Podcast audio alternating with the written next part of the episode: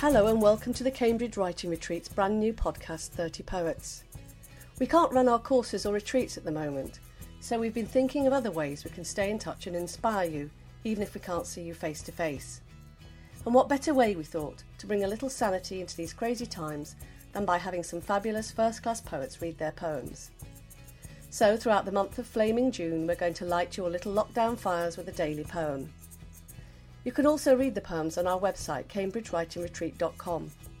We think it always adds an important dimension to see the poem on the page as well as hear it. This way you can ponder on the form and the line breaks and the layout while listening to the poet read their work in their own intimate and inimitable way.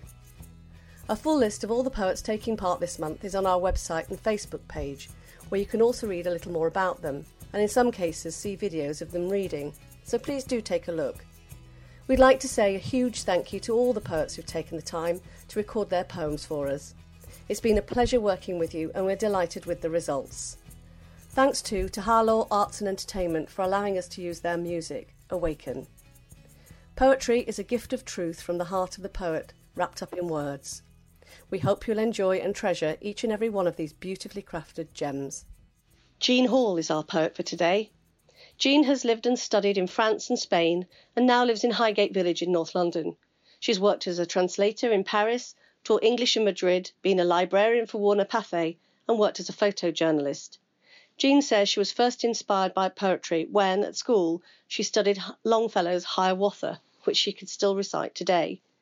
She cites her poetry loves as Philip Larkin, Pablo Neruda, as well as a host of modern poets, including Niall Campbell, Paul Stevenson, and Hannah Sullivan. Currently, she says her favourite reading is Homefront, an anthology of poems about men going off to war and leaving behind their families. Here is Jean Hall reading her poem, Consequences. Consequences.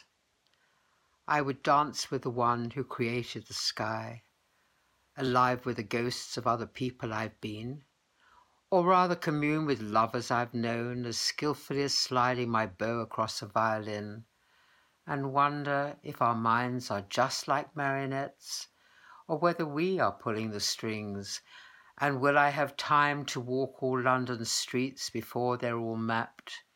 And how strange that everyone who knew me before agrees that I've changed, and I think to myself, if it's true what a survey says, that one in five would be willing to have sex with robots, I'd let my feet move with the power of a pantechnicon past empty wine bottles from recycled lives, and seeing a rudderless glider and hot air balloons soar into the freeness of blue, wish I could be free to go back to the past from a different direction. Thank you for listening to today's poem. We hope it gave you food for thought and a little solace in these strange times. We'd like to hear what you think of the poem, so please leave us your kindly feedback on the Cambridge Writing Retreat website or Facebook page. If you're enjoying the poems, do subscribe to the podcast and leave a rating in the Apple Podcast app. We hope you'll join us again tomorrow.